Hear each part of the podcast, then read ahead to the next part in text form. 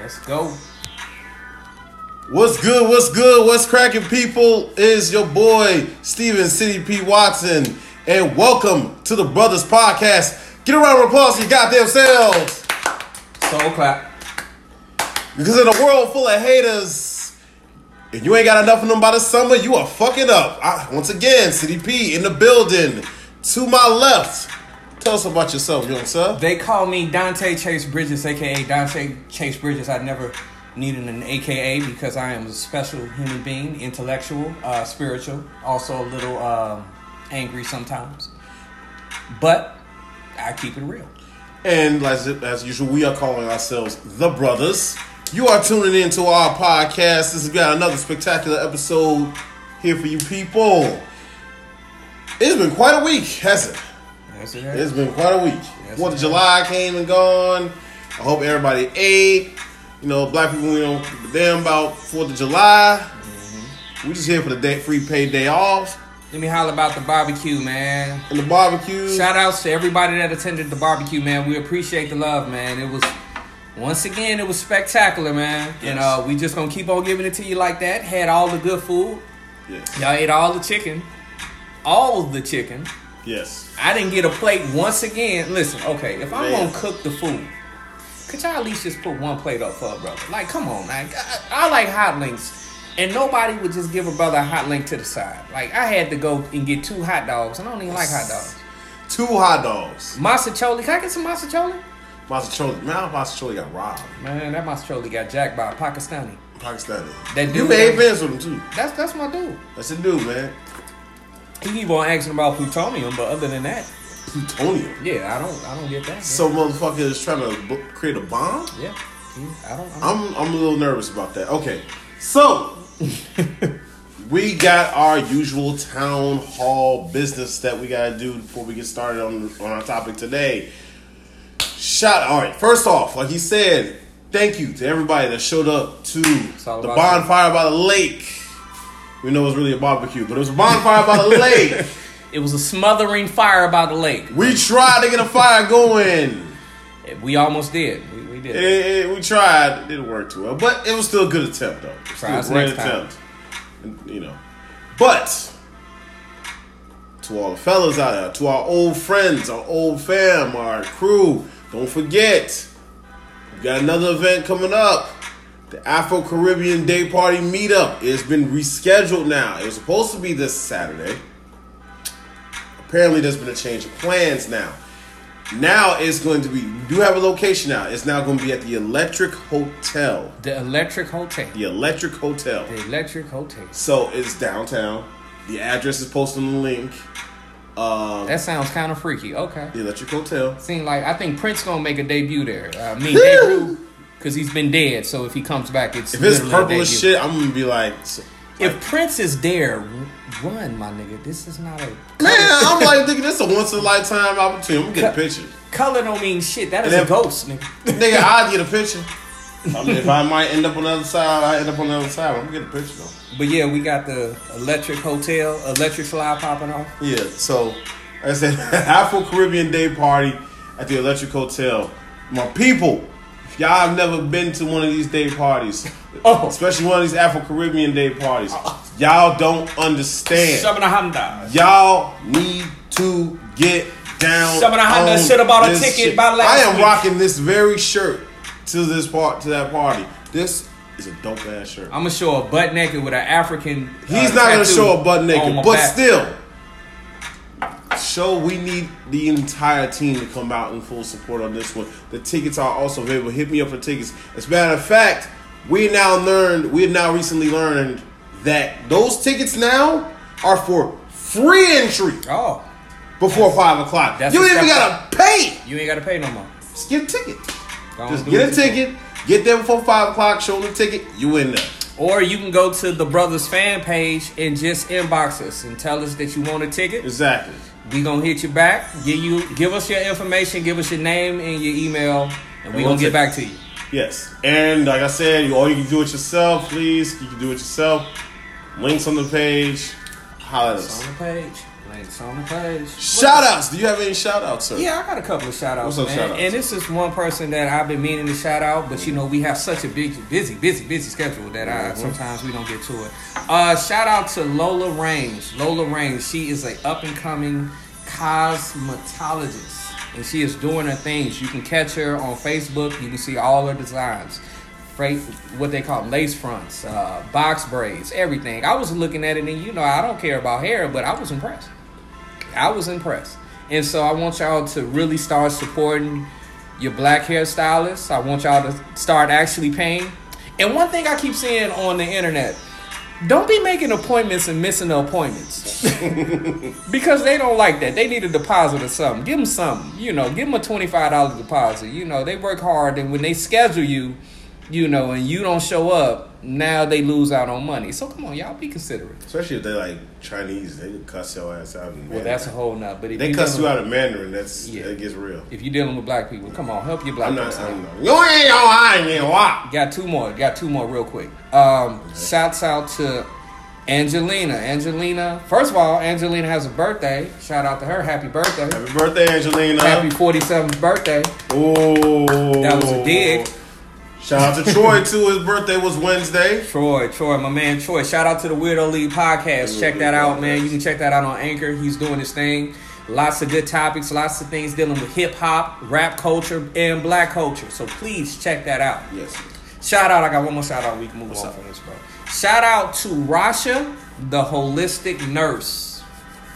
Rasha, the holistic nurse. She's been doing a hell of a good job. First of all, she's one of the only people that I know that can hit me to the game of, of chakras and tantric and and cleaning out the womb and and the yoni ball. I was I didn't I knew about it, but I didn't really know about it like she knows about it. So shout out to her.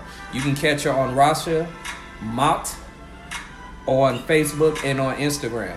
She's doing a lot of good things. So shout out to her. And on that note, I'm done with the shout outs, bro. One more shout out, and of course, I you know we have to do this because she does this for us every single week. Shout out to Keisha Hudson, our number one fan of Shout out to Keisha. She has been on our page religiously every week, watching the podcast. Shout out to you, baby girl. Shout out to you. Oh, and one more very special shout out What's that? to our new friend Robert. Robert Acuda, our first hater. Oh, okay. We had our first hater this past week. Apparently, he's not a fan of us.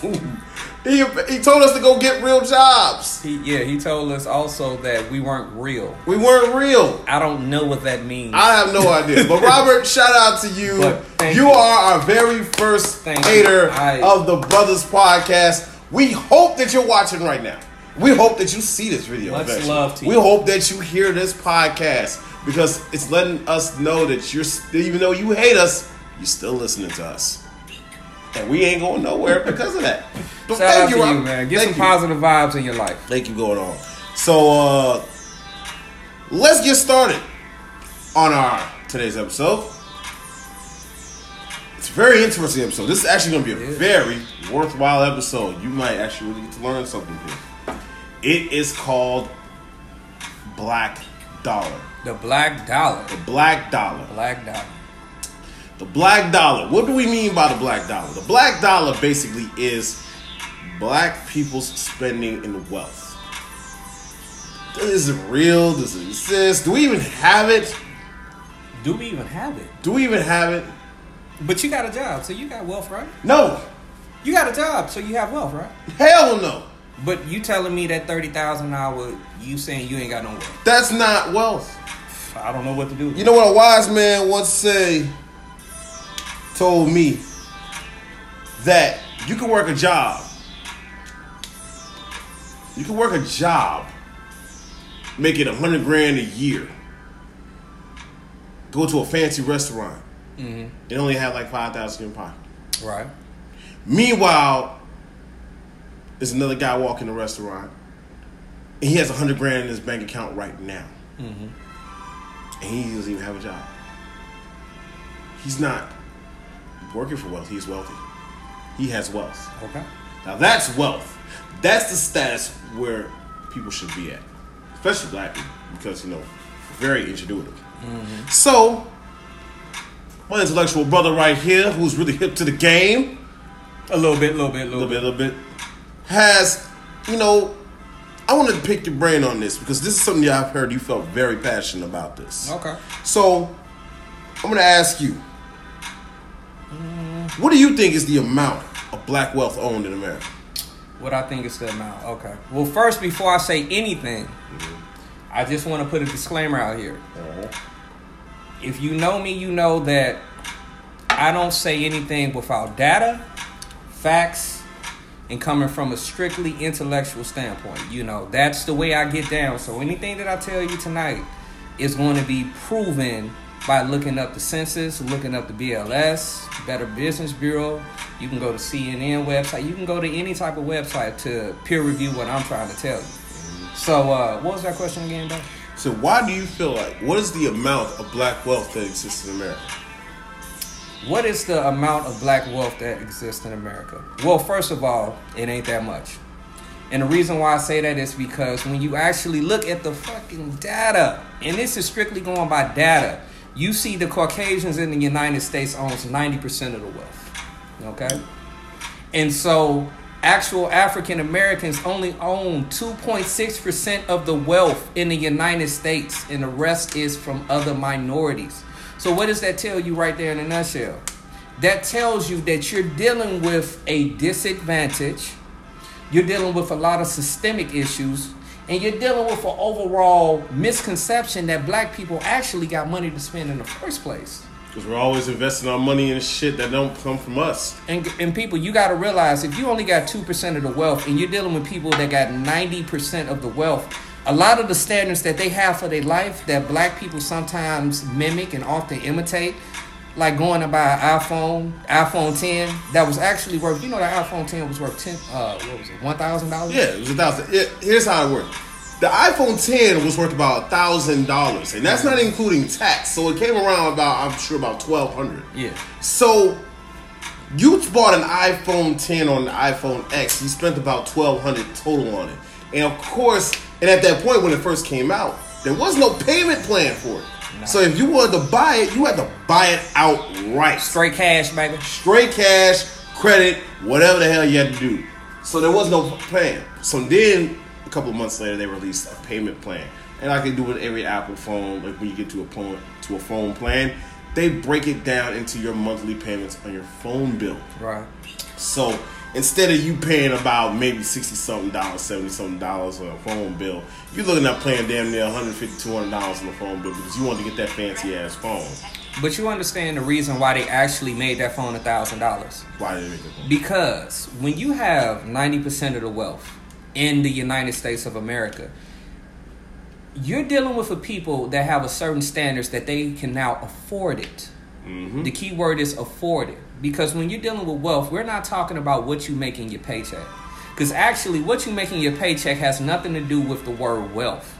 Wealth is only talking about what inheritance that you have, what is passive streams of income, what do you have in your bank account, and subtract every liability that you have in your bank account, every liability that you have in your house and outside, which would mean your home, a lot of the depreciating assets like that big screen TV you bought for fifteen hundred, thought you was balling.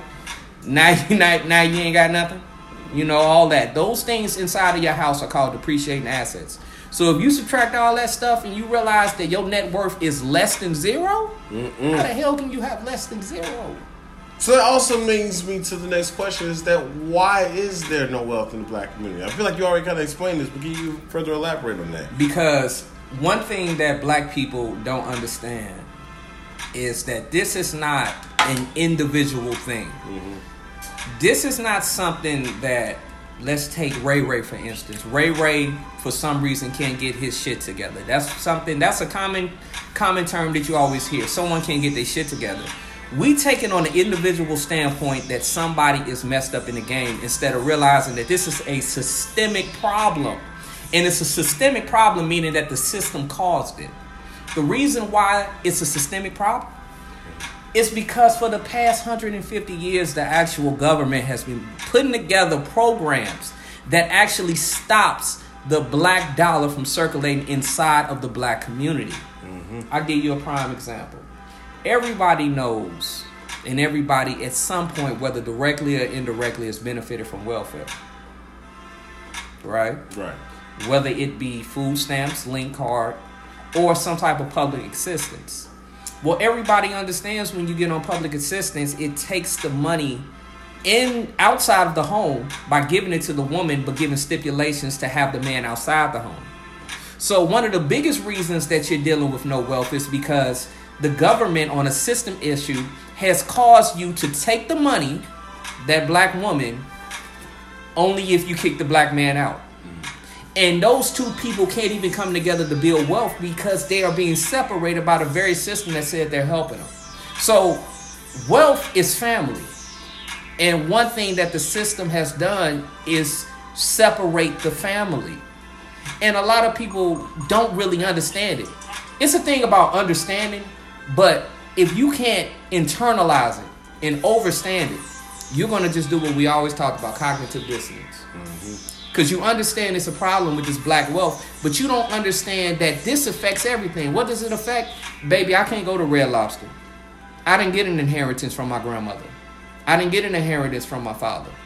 Baby, we can't go to uh, Tahiti because the job that I make that's thirteen dollars an hour, even though I got a bachelor's degree, is not going to allow it. Now I can pretend, but it's only going to cause me to become this one thing that we always say: "Ain't shit, nigga." Because now I'm pretending to be something that I'm not. Ain't that a popular phrase? Ain't shit, nigga. Yeah. And a lot of times, all these issues that we deal with, most of them stem from money. Mm-hmm. Most of them stem from money. Whether it be a baby mother that can't get along with a baby father, and now they're having emotional issues, or it just be, baby, we can't afford to live, and now we're stressed out. It all stems from money. Right. So, the bigger reason why there's no black wealth inside of the community is because there's so many programs that wouldn't allow it. First of all, redlining is something that the government created in order to keep all of the real estate in the good real estate outside of the black community.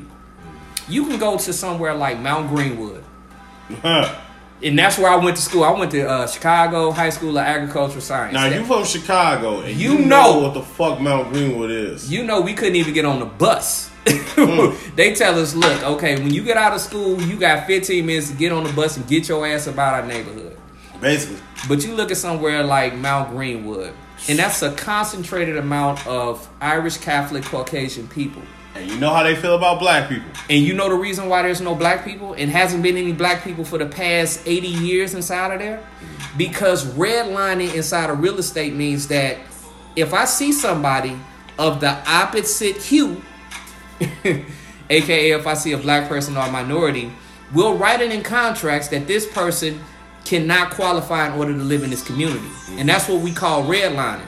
And you dealing with just Chicago, they have redlined throughout this whole entire city and put us in one specific location, mm-hmm. which is parts of the south side, parts of the west side, Altgeld Gardens, Henry Horner Homes.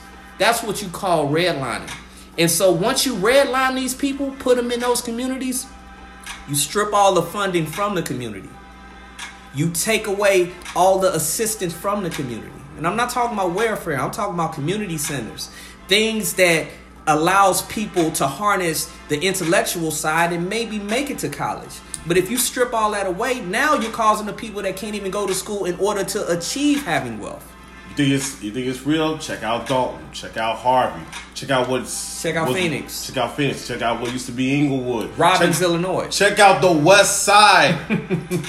and I grew up and I was born and raised on the West Side, so I know. Robbins, but, Illinois. But you also notice how slowly but surely they're starting to implement money back into it because they want to take that property back. They want to boost the value of that property back. And ain't that something that people should understand? Like the only time that you see money being poured into a black community when it's time for gentrification. So that should basically tell you right there, like we have taken the funds out of the black community, and that was one of the main reasons why I said, please, people, please don't call me black, because one of the key words that they know that they can go inside of a community and take those funds away by the U.S. Census Bureau is when they see a cluster of people calling themselves black, and they literally according to the U.S. Census, go inside of that community and say, okay, we can take these funds away. Because notice when you see a black community, you also see black abandoned homes. You also see potholes. That's because those taxes are not being used for that community because it's clarified as black and going where the funds really want to go So to the white community. think about what he just said though. So that kind of makes me want to think about something. Being black isn't really a race thing. It's more of a real estate thing. It's it has nothing to do thing. with skin color. Being in being in a white neighborhood had nothing to do with skin color. Well, you know, I said that all along. Being a black person does not mean anything about the color of your skin. Nope. Being black is a class system. Yes. It is when it was constructed, it came from the Bacon's Rebellion. Because they had to get order from the black and the white people from rebelling against the other. Mm-hmm. So they said that these dark skinned people, we're going to call them black and we're going to put them down. And these uh, fairer, pale skinned people, we're going to call them white and we're going to give them just enough power so they can reign over the black people, just so they feel that they're in power, but we're actually in power, the aristocratic society. So that's when you get these terms. How it helps, how it doesn't help today, how it works today is they're still doing the same thing because you have quote unquote middle class white people that are basically keeping the lower class black people at bay. And what do I mean by that? The police officers. We talk about all this police brutality. Mm-hmm. It's the same premise of what started slavery that when you have a white cop shoot a black child in the middle of the street. And you might think that how does that deal with wealth? Well, it deals with wealth because you don't have any funding in order to start an organization that can police itself inside of your community. If you had that, then this police presence inside of your community, your black community, wouldn't be the way it is. Because I dare anybody to go to somewhere like Chinatown. Chinatown is a part of Chicago people. a lot of people don't think it's You don't you don't hear about no police brutality in Chinatown, do you? never. because they consolidated their wealth. Their money flows seven times before it goes outside. They have their own programs, own communities, own organ- organizations. Mm-hmm. They deal with stuff in house, and that's because their wealth, their wealth has calcified. And what I mean by calcified, they brought all their wealth in one pot, and they're keeping it there. And that's where the power comes in, consolidation. You see why Chinatown people do not see them struggling at all. Yeah, you don't see no They person don't in Chinatown strong. like that. matter of fact, Chi- matter of fact, Chinese people are actually very good with money. It's actually true. It's not really a stereotype. They're very efficient when it comes to numbers and money. like they have this program like and i know several people have heard of this and this is like this is something that they actually do you know um, they'll send someone over to take one part of a real estate exam they'll send another person over to take another part of it and then another person another person and they will tell them okay you're not going to pass it but i want you to master 1 through 20 and the other person to master 20 through 40 and the, another person will so on and so on and so on and then all of a sudden now they come back understand the entire real estate exam as a people, go and take it, and now you have seven budding real estate agents that can go inside of their neighborhoods mm-hmm. and basically build within. That's called consolidation. You know, that's what they do. That's how you keep wealth in. That's what we as a black people haven't done, and it's not our fault because it's a systemic. Like I published an article uh, a little bit ago that was talking about this problem, and it was actually talking about before you say that the black man ain't shit, or I'm not going to fix up a black man because he's going to run off and uh, be with somebody else. You got to realize all the things that they did to the black community to take away the wealth. You got to realize that Section 8 and public assistance was one of them. Uh, it has been well known that the government puts guns inside of the black community so they can come and pillage it in the morning. You got to realize that the crack academic epidemic started with the CIA coming and pushing these drugs and narcotics to the black men to sell just so they can incarcerate them. And so, what does that do? Like I said, it breaks up the family. And one of the main things that you can gauge who has wealth is marriage. And I don't know about you, but if I ain't got no black men around, I can't get married unless you want to marry, you know, another woman want to marry another woman, and hey, if you want to do that, that's your thing. But when we talking about building wealth, wealth is legacy. Right. Legacy is family. So it's all these things that little legs that correlate together and cause us to be in the position we're in. But we take so much of an individualistic type of standpoint that we think is you, Deron, Right. is you, JoJo. You you just ain't get up and got your shit together. Well, since the age of five, JoJo has been conditioned to go to prison from the school to prison pipeline. Fucked up when Jaden Smith figured that shit out. Yeah. And well, how old is Jaden Smith? Jaden Smith is like what? Barely under 21? But see, I'll tell you the reason why James Smith can figure it out. Because it takes a certain level of comfort and security. And if you Will Smith and Jada Pinkett Smith's son, you got a little security. I mean, they making major dough. But when you have a person that cannot worry about if they're going to eat tomorrow, Right. uh, not worrying about if the light bill gonna get paid or if the landlord gonna come start tripping. Then you have a person that could come out of themselves as far as worrying about their finances and actually look at the spiritual and the social side of life. And so you have the learning process speed up. So you have somebody like a Jaden Smith that's basically a baby that can come and understand what's going on. Matter of fact, us as black people, if we were in a different state as far as wealth wise, we will be able to uh, figure out more problems. But you can't sit down and figure out them problems as a people because you're trying to figure out how I'm gonna get this eight hundred dollars to pay the rent. That's some good shit, man. I know, man. Just stop drinking. 'Cause it-. It's that's some good. Hey, man, I got a higher alcohol tolerance. Yeah, but that's see that that's that's what you're trying to figure out. You're trying to figure out how to pay the rent. Yes. You're trying to figure out why do I feel as if I'm wealthy or middle class, but um, I'm upside down in my house. I have fifty thousand dollars in student loan, and my net worth is negative fifteen thousand. Which And these is all real statistics that I'm giving you.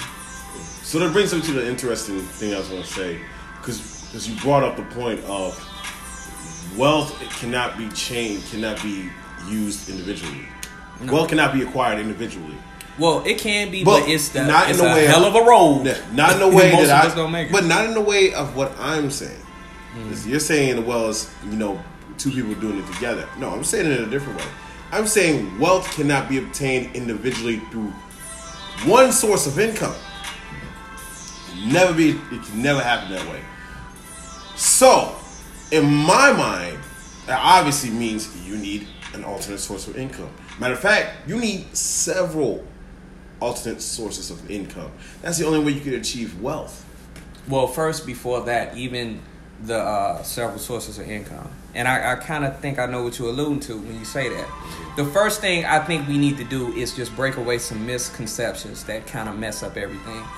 One of the first misconceptions is that you, that person that came out of college, or you, that person that's uh, striving to be a singer, a lawyer, a doctor, or whatever your profession, your occupation is, you are not the one that creates the wealth when we talk about 90% of the wealth being inside of the Caucasian community, that Caucasian person that you went to college, he's not the special one.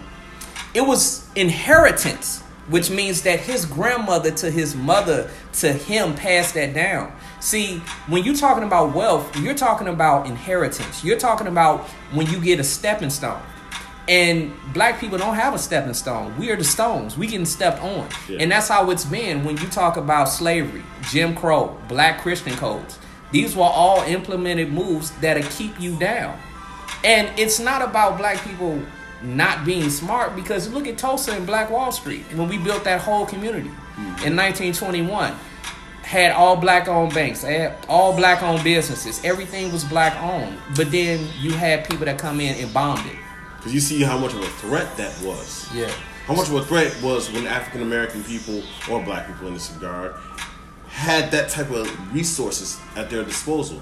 They actually built a community. They actually had a community where everyone can thrive from. Yeah. And that was a serious threat to the overall game plan. And that should tell you right there. It's not you as a black person, meaning that you're like psychologically unfit to manage money or psychologically unfit to build a community. You have so many systemic things that's happening from, let's just keep it real, either the government or some type of white supremacist type of issue going on that basically sucks out. Like I always use this expression, a leech on your back of your neck and they're sucking the energy, which is the currency outside of you. Right. So you have these problems that keep on persisting, and one thing we do, we it's almost like we turn a blind eye to them. And like I said, you think it's JoJo fault because he can't get up off his ass and go get a job. But when you realize only uh, one out of five every black man in Chi- the city of Chicago is unemployed, which means twenty percent of all black men in the city of Chicago is unemployed. And once you hit 10%, that's economic depression. And we're talking about 20% of black men that's unemployed just in the city of Chicago. So what does that tell you right there? It, it's not because we're lazy. It's because it's systematically being taken away from us through programs and implementations that we can't see, but we can always feel. But just getting back to your, because you said Yes. Well, like, what alternate forms of income can be something this week? I'm thinking about something along the lines of investing in stock, owning your own business, um, possibly two jobs, maybe. But see, the one thing that I'll do before I, you know, any of that is said, I will challenge you to say before you go and get a stop, I would challenge you to realize how are you going to eat tomorrow. How are you going to pay your quote unquote rent or mortgage tomorrow? You know, it's it's nice, and this is what uh, a, a, a nice guy, a good guy named Antonio Moore calls the decadent veil. The decadent veil is basically right now. If I tell you I'm going to buy some stocks, I'm going to invest in cryptocurrency, and I'm going to get up out the game. But even though I'm saying everything that sounds good, what am I going to eat tomorrow? Do you even have enough money to put your child through childcare? Do you have enough money for you to get to work tomorrow? So a lot of it sounds like well wishing. A lot of it sounds like uh, I'm going to hope for the best and whatever happens, happens. While all the worst shit is happening to you already. So my thing is, you have to stabilize yourself before you can even think about investing in stocks. You know what I'm saying? Before you can think about investing in. so you can't just jump off the jump right into say, hey, do a little studying and invest in stock, and I mean, you can jump off the, into anything, and, and you might mess around and win on accident. like, Right. Like you can mess around and win the game on accident, but trust me, it's gonna be an accident. and a four hundred one k at a job is not going to help you that much it's not either. gonna help you. It's the only thing in four hundred one k is savings, Right. and savings never help. Matter of fact, this is where inheritance come from because inheritance means that first of all, a house that's passed down from a grandmother to a grandchild or a mother to a child. That is inheritance that's wealth that triples much quicker than a 401k that has to be built over 30 and 40 years.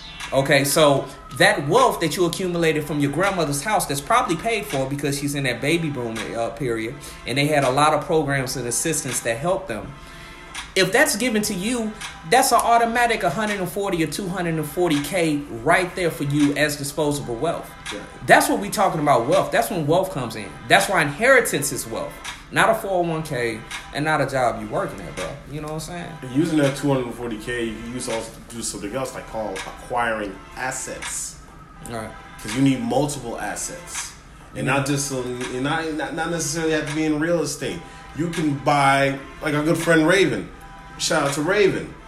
You know he buys stuff like old school comic books and trading cards, right. and people don't understand like why would you waste your money on that? But like the old school saying goes, is like one day these things are gonna be worth a lot of money. That's true. You know what? 1986. He has a 1986 Michael Jordan rookie card from one of the original rookie cards.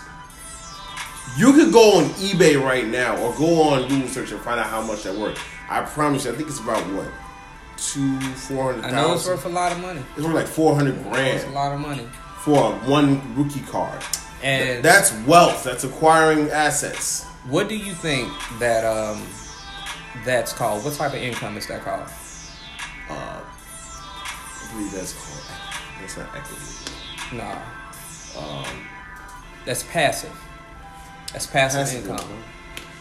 Passive income. Explain that to me. Explain that to people. So basically, you got two types of income. You got active income. Active income is what most of us do. That means go to work every day, nine to five, eight to six, first, second, third shift, whatever you want it to be. Mm-hmm. That's when you're trading time for money. You're literally trading your time for their money. Mm-hmm. Passive income is when you're able to set up a entity, set up a business, or set up an item such as a comic book. Let it accumulate, let it appreciate, and be able to sell the benefits or reap the benefits of a business not on an everyday schedule, but maybe once a week, once a month. And you have done little leg work to keep it going, but did all the upfront work. That's what you call passive. And what you should do as people, if you're going that route, you should always strive for passive income. Active income should be one third of the money that you're bringing in. So I hate to tell everybody this, and, and the only reason why I tell you this because I love y'all.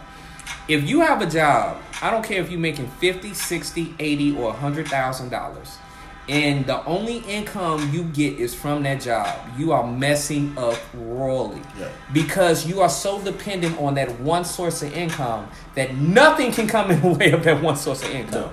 And do you know how much psychological stress that puts on you? Yes. Trust me. I It's all connected. I'm going through it.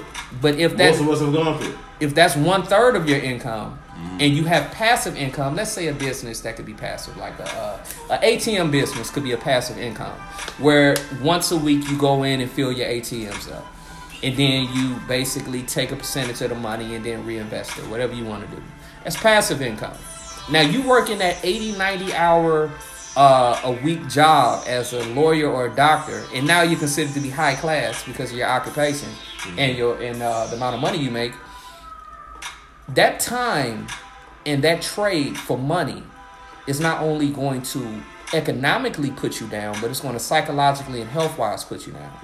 So, wealth and health are correlating together. So, you can't have good wealth if you have no health. And trust me, if you're working 80, 90 hours doing active, active income, at some point it's going to catch up with you. Your help's going to appreciate it. You got to work smarter, not harder, people. And uh, this is not Dante preaching to you. This is this is for you to understand that it, this is a game out here. Like this is nothing but a chess game. And a lot of times we think we're winning because we look in our bank accounts and see money. You may see one, two, three. You may see forty thousand dollars. But I dare most African Americans to do that. I even dare myself just look at all of the things that you owe. All the credit card bills the student loans the car payments. If you have a house it's not an asset if you're paying a mortgage on it.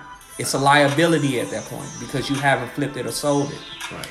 add up all of those things.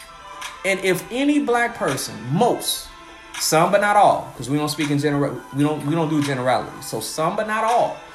If you can come back and tell me you have a positive net worth meaning that you got more you own more money than you owe. I would give you everything in my bank account right now. I really would. Because the, the statistics show that black people most have negative net worth.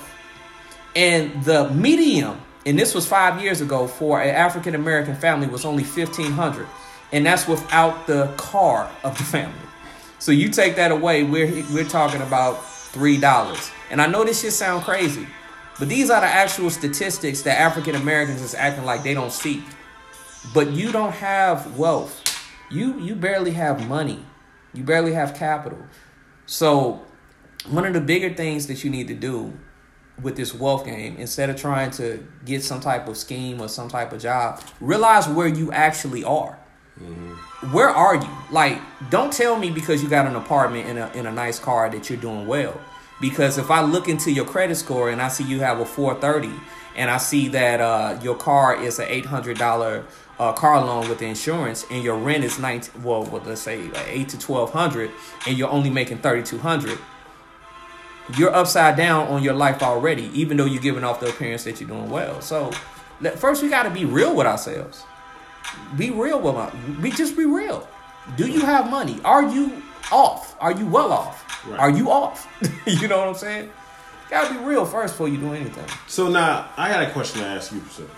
I feel like we're doing an interview, so weird ass reason. It, it feel like it, but hey, man, we just we just letting it flow, man. Let me Don't flow let it flow this- That's fine. Because I'm asking all the questions and you just Yeah. answering them all. That's you know that's fine. But you recently got into I don't you know give all your little trade tips away. Mm-hmm. But you recently got into the um the department of flipping houses. If you heard. I wouldn't call What if- necessarily flipping houses, but yeah, I, I can I can rock with you.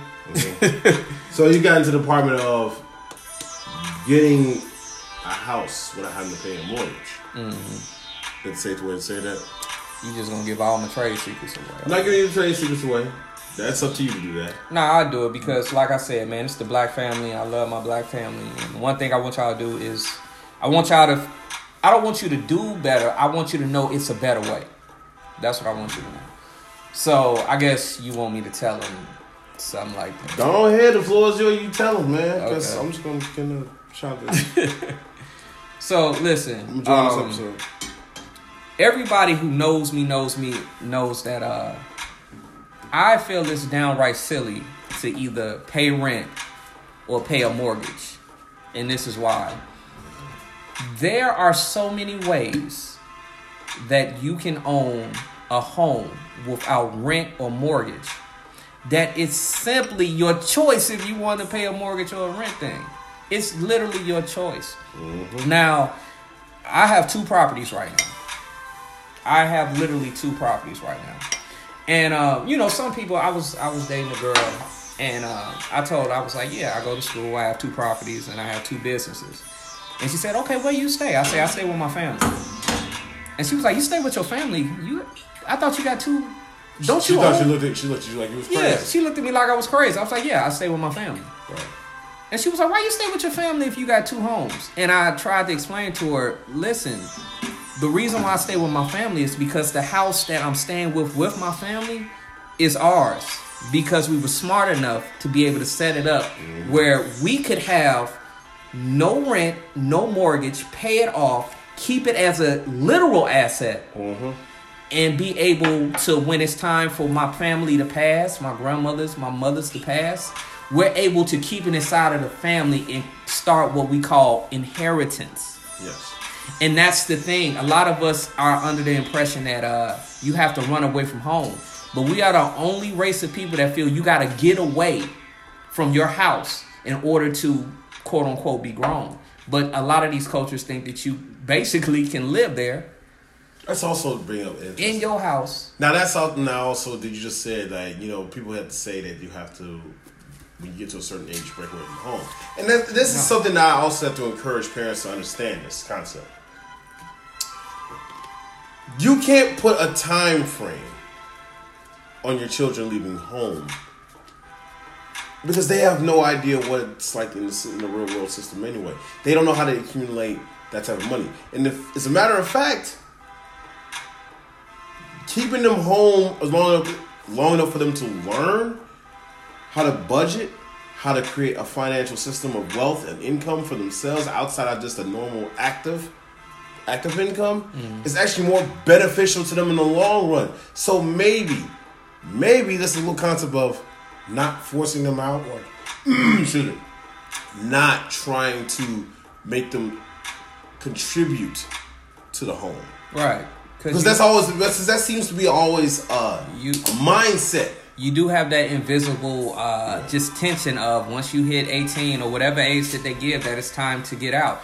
But you got to realize the black plight means that most of the fathers in the home are not there in order to teach the child teach the either either the uh, son or the daughter how to function as far as financially and keep integrity and confidence for you to go out in the real world, create your own economy, and be able to flourish by yourself or be self sufficient. So you're forcing that child out, and you're not realizing that you didn't give that child the tools in order to make it. But, but you feel that this is the right thing to do because you've been socially programmed to feel that to kick your child out and to separate all the resources out your house because your child is a resource. If he can bring or she can bring resources in your house, you felt that was the right thing to do. Where did you learn that from? Who taught you that? Because these other races, like I was just talking about, Yeah. the uh, Spanish races, the Mexican races, you can we. It's always a joke about it, it can be about 12, 14 Mexicans in one house. Well, they've really consolidated all of their money into that one house. And they're able to own that house and actually send money back to where they live. And you go to Mexico and you check out somebody that's doing your landscaping, and they got a house with a pool in it, and they got a nice home right there. That's because they don't have that concept of separation. They had a concept of we're together, we're gonna build together, and nobody can stop this unit. But we don't have that. We've been bred into a systematic divisiveness. We've been brainwashed into that system of divisiveness. Mm-hmm. And I want y'all to understand, like, if in, this is more for black women. And this is the reason why I say it. Like I said, black women are the most powerful people on earth. Wherever you all go is where we'll go. Mm-hmm. If you say point that direction, we point that direction. If you walk, we follow. If you want this, we gonna get it.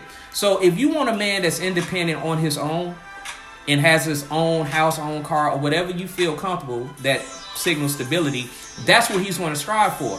But I want you to realize when you're striving for that, you're literally breaking away what could be a wealth building situation for him if he were to stay home, build with his family so they can pay off that house.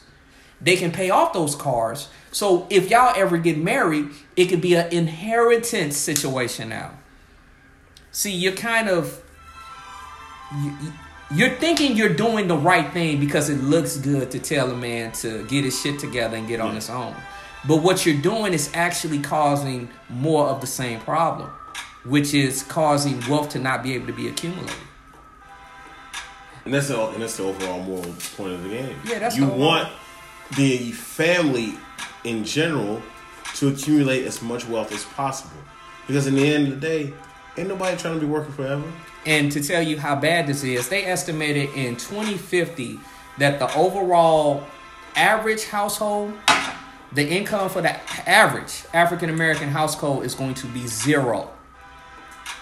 Zero. So if we're doing so well, if we're balling so hard, if there's more African American women in college than any other demographic, then why is the family income going down by the year? What? Why?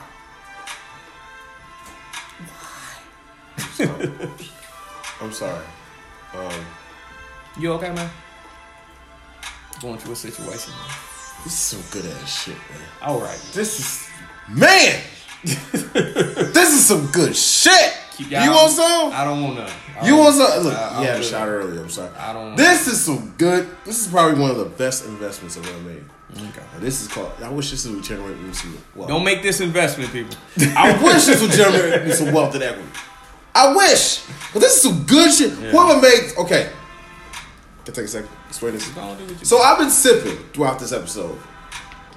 This stuff called 20 grand gold.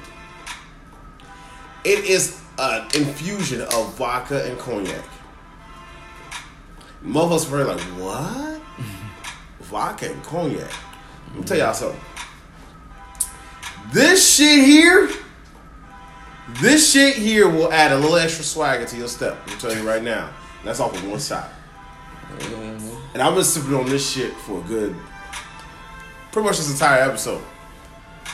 And man, you people like, oh, he's that means he's drunk. I'm not drunk. I mean, I'm feeling good, but I'm not drunk. But You're this is drunk. some good. This is some good shit. I strongly recommend that if you're going out to celebrate your accumulation of wealth, Go on, tell them what the name brand is. Maybe you get a sponsor or something. Go show it to 20 grand gold. You can't see it. Right there. 20 grand gold. Mm-hmm. Vodka infused with cognac. This is, this is beautiful. It's one of the best things I ever stumbled upon in my entire life. It actually is delicious. Go This make an investment. Good. if they got a stock, I'm gonna invest the fuck out of that stock because damn, on, man. Let's good. let's let's get back on because we trying to help the people. We ain't trying to drink the people. I am. A, I'm, I'm helping them. Yeah, Let's- help let's myself them too. Yeah, we got we got time. We got we got a good amount of time. I'll go. Oh shit. Go ahead. No, on. we all good. Right? Let's sure. Go.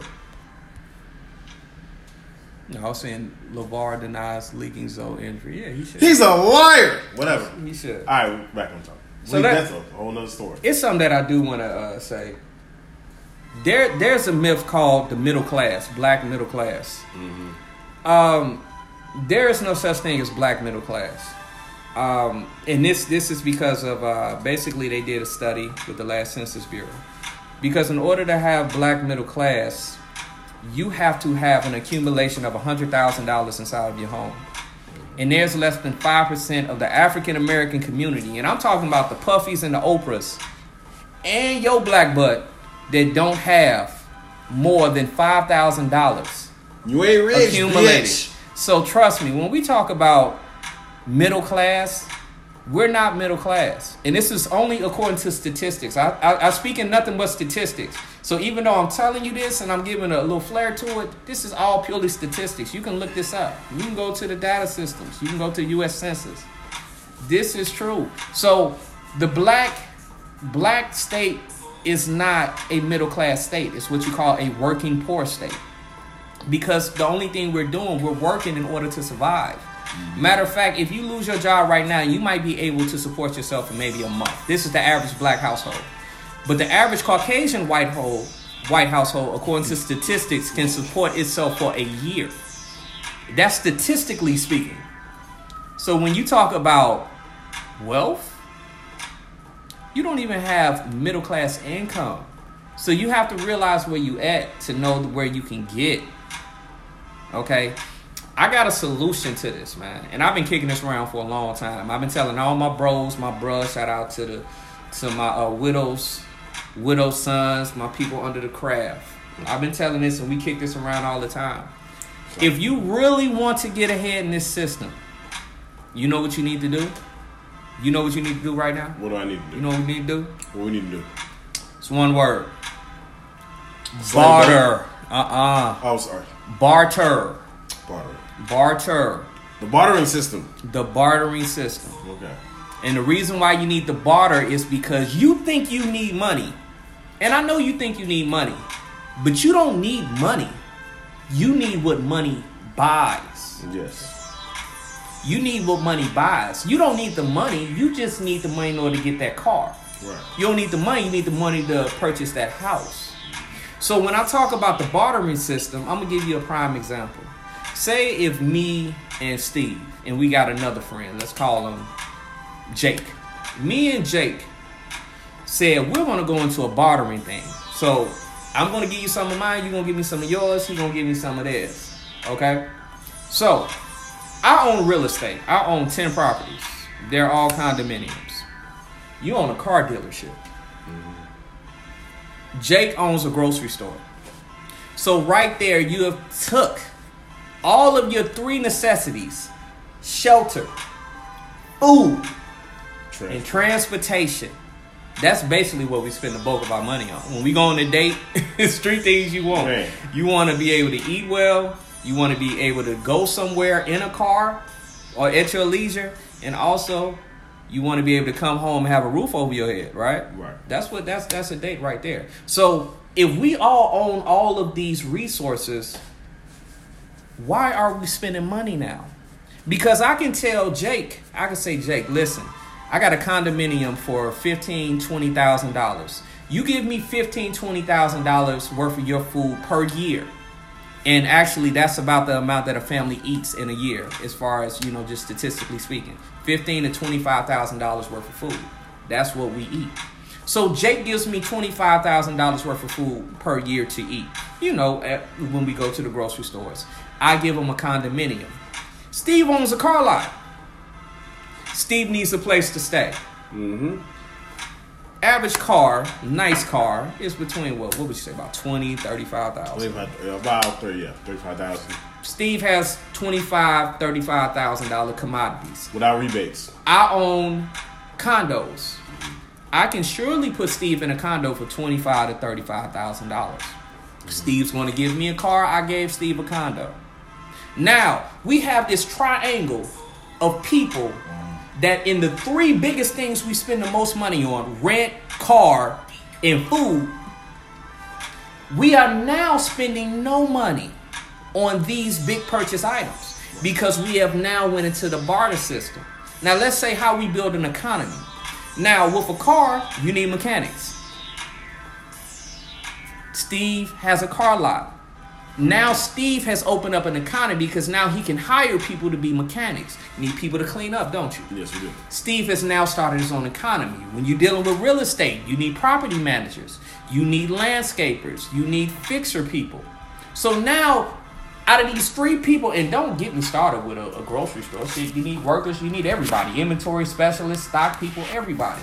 You have just started your own economy by using these three people, and you have not spent any money. Now, of course, you need a little money for utilities and stuff like that. But all that big ticket item stuff, you have now solved the million dollar problem food, transportation, and shelter. And it can work with occupations. You a lawyer, I'm a doctor. You need something, I give it to you. If I need legal advice, you give it to me. This is all the bartering system, people. This is what our ancient ancestors did before we talked about currency. Because what you call the dollar, the dollar is a new new thing. It's called a fiat currency. And all fiat currencies go up and they will come down. And trust me, with this blockchain, aka cryptocurrency, mm-hmm. it's going to go down. It's going down. It's going down now. It's going to go down. If you haven't invested in, look how successfully rich people got invested in Bitcoin. Bitcoin about six, seven years ago was minuscule. Now, if you cash in and you own them whole Bitcoin, you're a millionaire.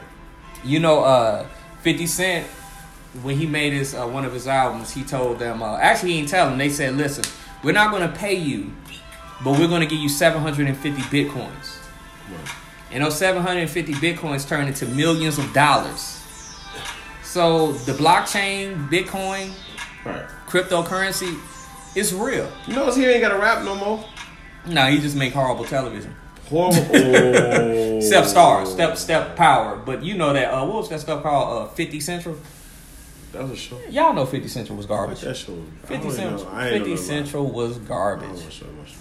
Don't know so much about But listen, if you do the bartering system, matter of fact, it ain't got to be nothing big. You got a girlfriend that do hair, you do taxes.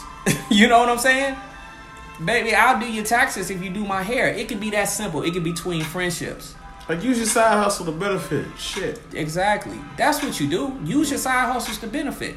I'm skilled in a lot of things. I don't even know too many things that I'm not skilled in, to be quite honest. And I hate to brag like that. So if you know me, it's okay to use me as a resource.